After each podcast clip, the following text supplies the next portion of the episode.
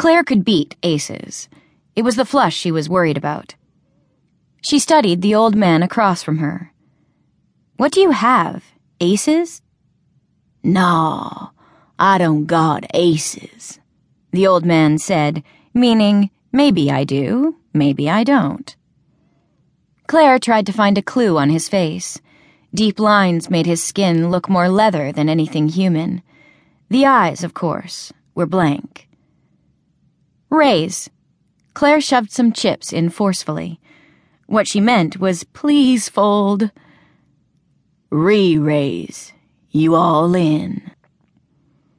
The man touched the rim of his cowboy hat. A real tell, or a fake one.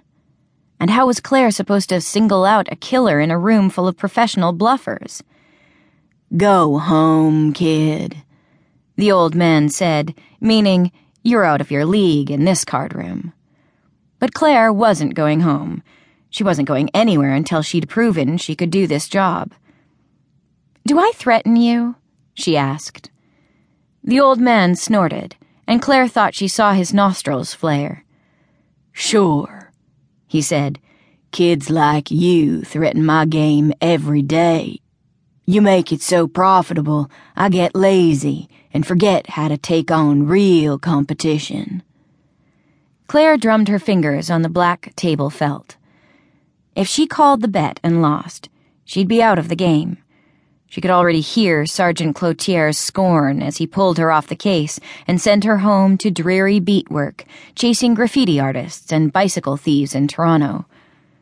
But she couldn't keep folding either.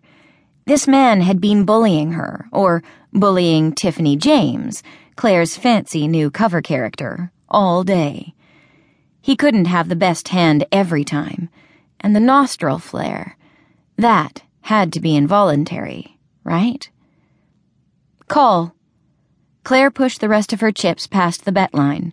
She could feel her hands trembling. The chip stack nearly toppled on its way into the pot. The old man squinted at her. You got something wrong with your brain. Unless you got a flush, princess, which you shouldn't, the way you've been betting this hand. That was an easy fold. The bets have been made, the dealer said. Mr. Jones, please show your cards. The old man flipped his cards over, muttering, Trip kings. Straight. Clare could hardly believe it. She'd just conquered T-Bone Jones in a battle of wits. She set to work organizing her new, larger chip stack and let out her breath with relief. The old man peered at her. That your daddy's cash you're burning? No. Clare faked indignation as she examined the manicure she'd been given the previous morning. It felt funny on her hands. She was so used to chipped nails with motor grease riding the crescents. Every penny I spend is from my own trust fund. Well, then. T-Bone's eyebrows lifted, and Clare wondered why he didn't lick his chops with greed. Let me help separate you from it.